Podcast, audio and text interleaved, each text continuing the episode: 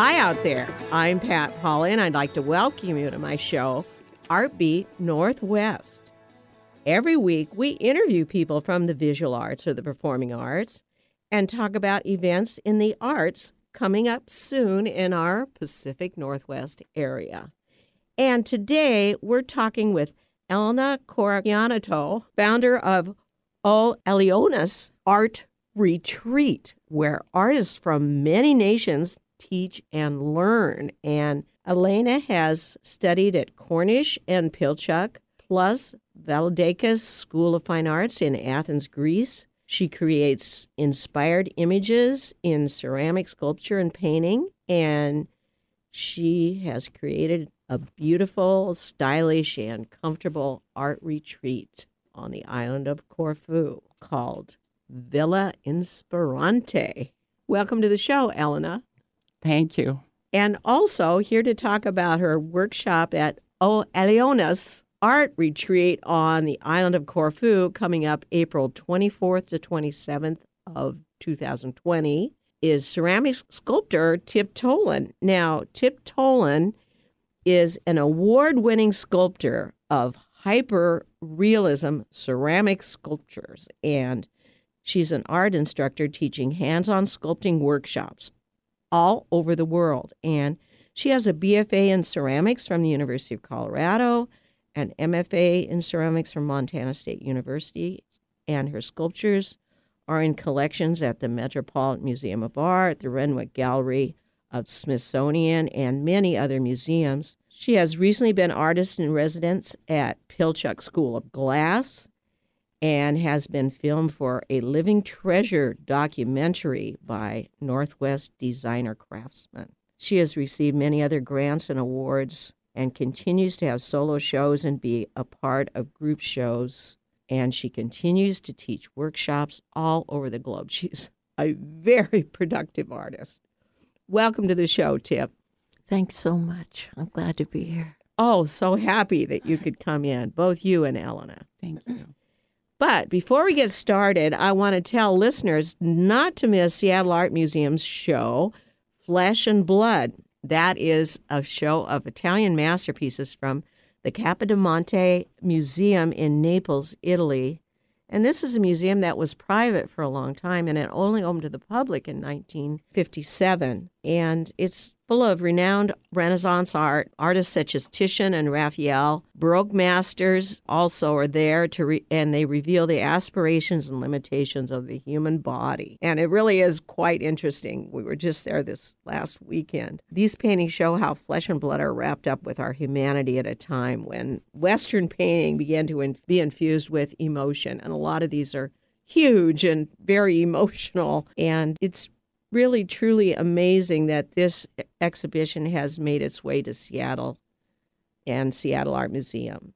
And so we all need to see it on until January 26th, 2020. And on a sad note, Gunnar Nordstrom Gallery, which has been in Bellevue for 11 years, will be moving back to Kirkland and will be at 92 Kirkland Avenue beginning November 3rd, showing the art of Svetlana Shaligina until November 19th and continuing with The Art of Dr. Seuss beginning November 22nd, plus annual traveling exhibitions. Of course, this means that there are no longer any art galleries in the city of Bellevue.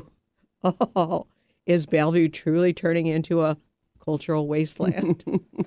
I hope not, but signs are not good. we'll be back shortly talking about art retreats on Corfu with Elena Korakianitou and Tip Toland. Support for Artbeat Northwest with Pat Polly comes from Pratt Fine Arts Center, offering year round classes for youth, teens, and adults. Located in the central area, Pratt is the only facility in the Northwest where absolute beginners and established professional artists work side by side, creating art in glass, metal, stone, and wood sculpture, jewelry and metal smithing, painting, drawing, printmaking, and mixed media. Learn more and register for classes at pratt.org. Wherever you go, Alternative Talk 1150 is here for you. Welcome back to Artbeat Northwest. Elena Korakianitou, founder of a wonderful art retreat and Kip Toland, celebrated ceramic sculptor, are here to talk with us. And um, the first thing we want to talk about is how Elena conceived the idea and carried it through to have an art retreat on the island of Corfu, of course, which is off Greece. How'd you do that? That sounds so marvelous. And we all want to go there. Please do. it sounds exotic, but for me, it's actually pretty easy because I am from Greece and my ancestors are from the island of Corfu. And um, I've been in um, Seattle in U.S. for about 45 years now. So um, my dream was that at some point I will be able to do this, and I've been wanting to do this since I'm in my 30s. Uh, being an artist myself, I I thought, how would I like to spend my um, the last quarter of my life? And of course, the first thought that comes in mind is surround myself with like like-minded people. Oh, sure. Um, and um, I thought what I like to do is share um, the beauty of um, the culture where I came from with other people. I grew up around these monuments and old walls and incredible architecture and unbelievable history. And how do I do so I can get to share this with my American artist friends and artists um, people that they want to learn. Um, and one rainy day in Seattle, I looked at this real estate piece of property in the island of Corfu and I said, I want it. and this was an old olive oil factory? This was an old olive mill that belonged to the Count of Venice. Um, his name was Combizzi. So oh. it's in the little village um, of Kombitsi, which is five kilometers from the old town of Corfu. It's very oh. close oh, to yeah. the old town, but yet and it's its own historic part of the island. And the story says that uh, Count Kombitsi um, built his monastery, which is across the street, and his own home down the street from us, and that was his olive mill. The Venetians brought the olive build, uh, business in the island of Corfu. Uh, the Greeks always had olive trees, but they didn't think about um, doing anything with them until um, exporting them or making a business out of it until the Venetians took over the island and they brought in the business part of the olive uh, trees. So anyway, he built this amazing building in uh, 1740. Wow, 1740. 1740 that has about, um, the walls are about um, a meter thick. And it is in an olive grove. Um, and it it operated as an olive mill until probably early 1900s when a British uh, man uh, uh, bought it and, and, and, and turned it into a villa in the uh, early 1940s. Mm-hmm. After the war, it has to be mid 1940s. And then several people owned it. Then it was deserted for a long time. When I saw it in the internet, And then I announced to my husband that um, I'm leaving in a few days to go buy this piece of property. Oh, that must have been a startling thing for him. he said, How are you going to do that? I said, Well, I'm going to figure it out. And I did. Oh, that's so, great. And how did you? Now, I looked on the internet at what it looks like now, and you have remodeled it. Yes. So beautifully. How Thank did you, you accomplish that? Uh, what was the name of the show, the Seattle Museum? Flesh and Blood? With a lot of flesh and blood. you worked very hard at it, I take it. a lot of people worked uh, uh-huh. on that building, and um, I have a lot of experience with remodeling, and I've done other properties before. So I try to respect the um, history and architecture of the place, but I also have to because as a historic building, I had to work with the archaeological society to make sure everything is preserved and and it's function and functionable because it has to be it has to function as um, an arts retreat also not just as a villa. So, and then your dream is to get, okay, uh, you ha- you remodeled into a lot of uh, art studios, right? And and also rooms for people to stay. well uh, let me tell you how this is going to work Okay, let's hear it. um, it's not going to be other art retreats like you go in the internet and you find many art retreats uh, uh, for very many selfish reasons i explained before i want to surround myself with like-minded people and their work has to mm-hmm. represent my beliefs of in art Okay, also. so these have to be artists that you really admire, I really admire that are going to be teaching exactly at exactly Villa Inspirante. exactly Am I saying that right? Yes, you do. Oh, you okay. do. And I think you're off to a flying start with Tip Toland. Exactly right. I mean, and You- you're going to have a lot of said it. people agreeing with you on that. You said it, and I know Tip for a long time, and I love her not only as a person, but I just admire her work um,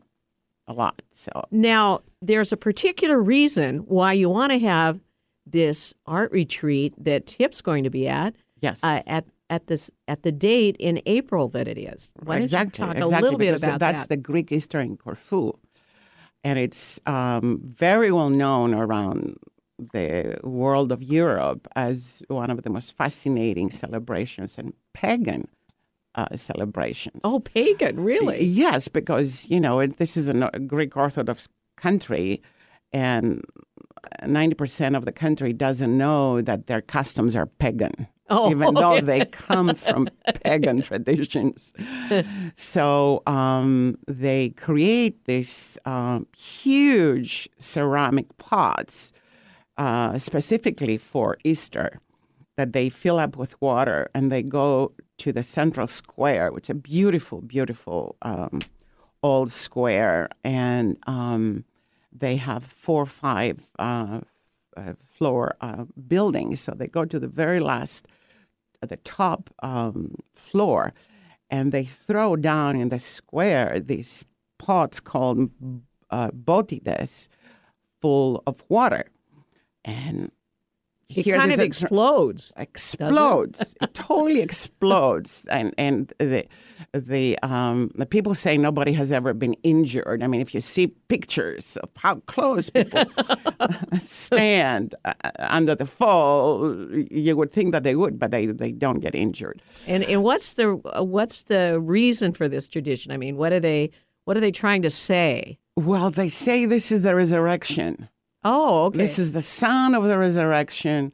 This is the um, um, away with the old, um, new beginnings, and sort of the rites of spring, really. exactly, The rites of exactly. That's what. Now, if you ask the people in the square, do you know why you do this?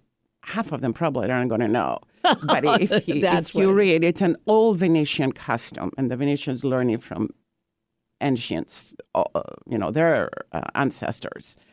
And it keeps going because the island was invented by the Venetians for 400 years. So a lot of the customs, the food, the characteristics of celebrations Uh-huh. are mostly Venetian and Greek because Corfu was never in, invaded by the Ottomans.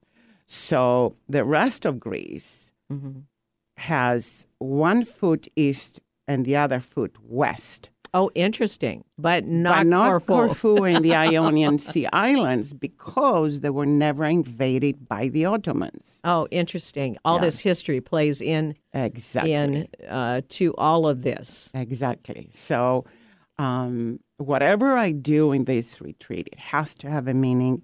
It has to have a connection to the Greek history and um, And in a way, talking about Greek history, yeah, you want everybody who is going to be in the retreat yes. to go to Athens first for a few Exactly, days. And why is that so important? Well, because that's the first introduction to the Greek history.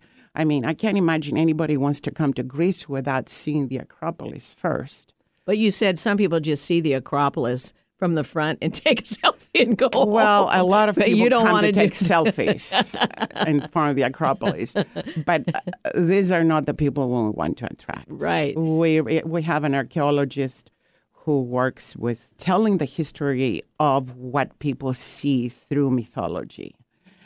And amazing, amazing woman, very spiritual, not religious, very spiritual in, in, in uh, many respects, that will take people through the Acropolis and the Acropolis Museum, which is just probably one of the most amazing museums I have been, ever been, and I have been to many museums. So in the Acropolis is where you really see the ancient Greek history and art. And I can't imagine any artist will want to come there and not to want to see this. So that comes Museum. first That before comes first. the Yes. workshop, and you get kind of uh, uh, into the culture Exactly. of Greece. Exactly. But it's already time for a break. We've been here talking about uh, ceramic sculpture retreats and, of course, visiting Greece and Corfu and being at Villa Inspirante on the island of Corfu. And we'll be back shortly with more on Artbeat Northwest. From new exhibitions to community events, Bellevue Arts Museum is always new, always different, and always exciting. Right now, check out Emerge Evolve 2018 Rising Talents in Kiln Glass, showcasing an international array of artists whose cutting edge work in kiln glass offers new perspectives on the medium. This competition at Bullseye Glass in Portland attracted over 280 entries from 29 countries, of which a group of 40 finalists were accepted. The exhibition at Bellevue Arts Museum features work by 10 award winners from the 2018 competition, alongside new works from four previous Emerge artists, illustrating the evolution of their practice. The exhibition will be at BAM until July 12, 2020. Get tickets and learn more at bellevuearts.org. Get your daily dose of variety. Alternative Talk 1150. Welcome back to Artbeat Northwest. Elena Korakianitou, founder of a wonderful art retreat on Corfu, and Kip Toland, celebrated ceramic sculptor, are here talking with us. And let's talk about, uh, first of all, you talked a bit about the kind of instructors that you want to have at your retreat. Now, but you and Kip have been, or Tip have been friends for a long time. Well, we know each other since the 80s. Oh, really? Um, yes, because I used to be the director of Foster White Gallery, and Oh, she really? was one of the artists represented at the beginning of her career at the time. We're very young and immature, right? and we kept a relationship throughout the years. So I've always admired her, as I said, personally and as an artist. And of course, that is the kind of people that you want to attract as instructors. exactly. Now, what is Tip looking for as far as students are concerned? Well, I'd like to have students that would really want to see the work, see the art in in Greece, in Athens, and then be inspired. Um, so they might have had some experience in their past building the figure. So it's a figurative sculpture workshop. So they would have, but I, I guess I want them to see into the potential psychology that is there in myth, mythological in in those figures that are based in mythology and Greek history and then bring that to the workshop and then go from there into a contemporary understanding and uh, make their own work out of that. So, uh, is there?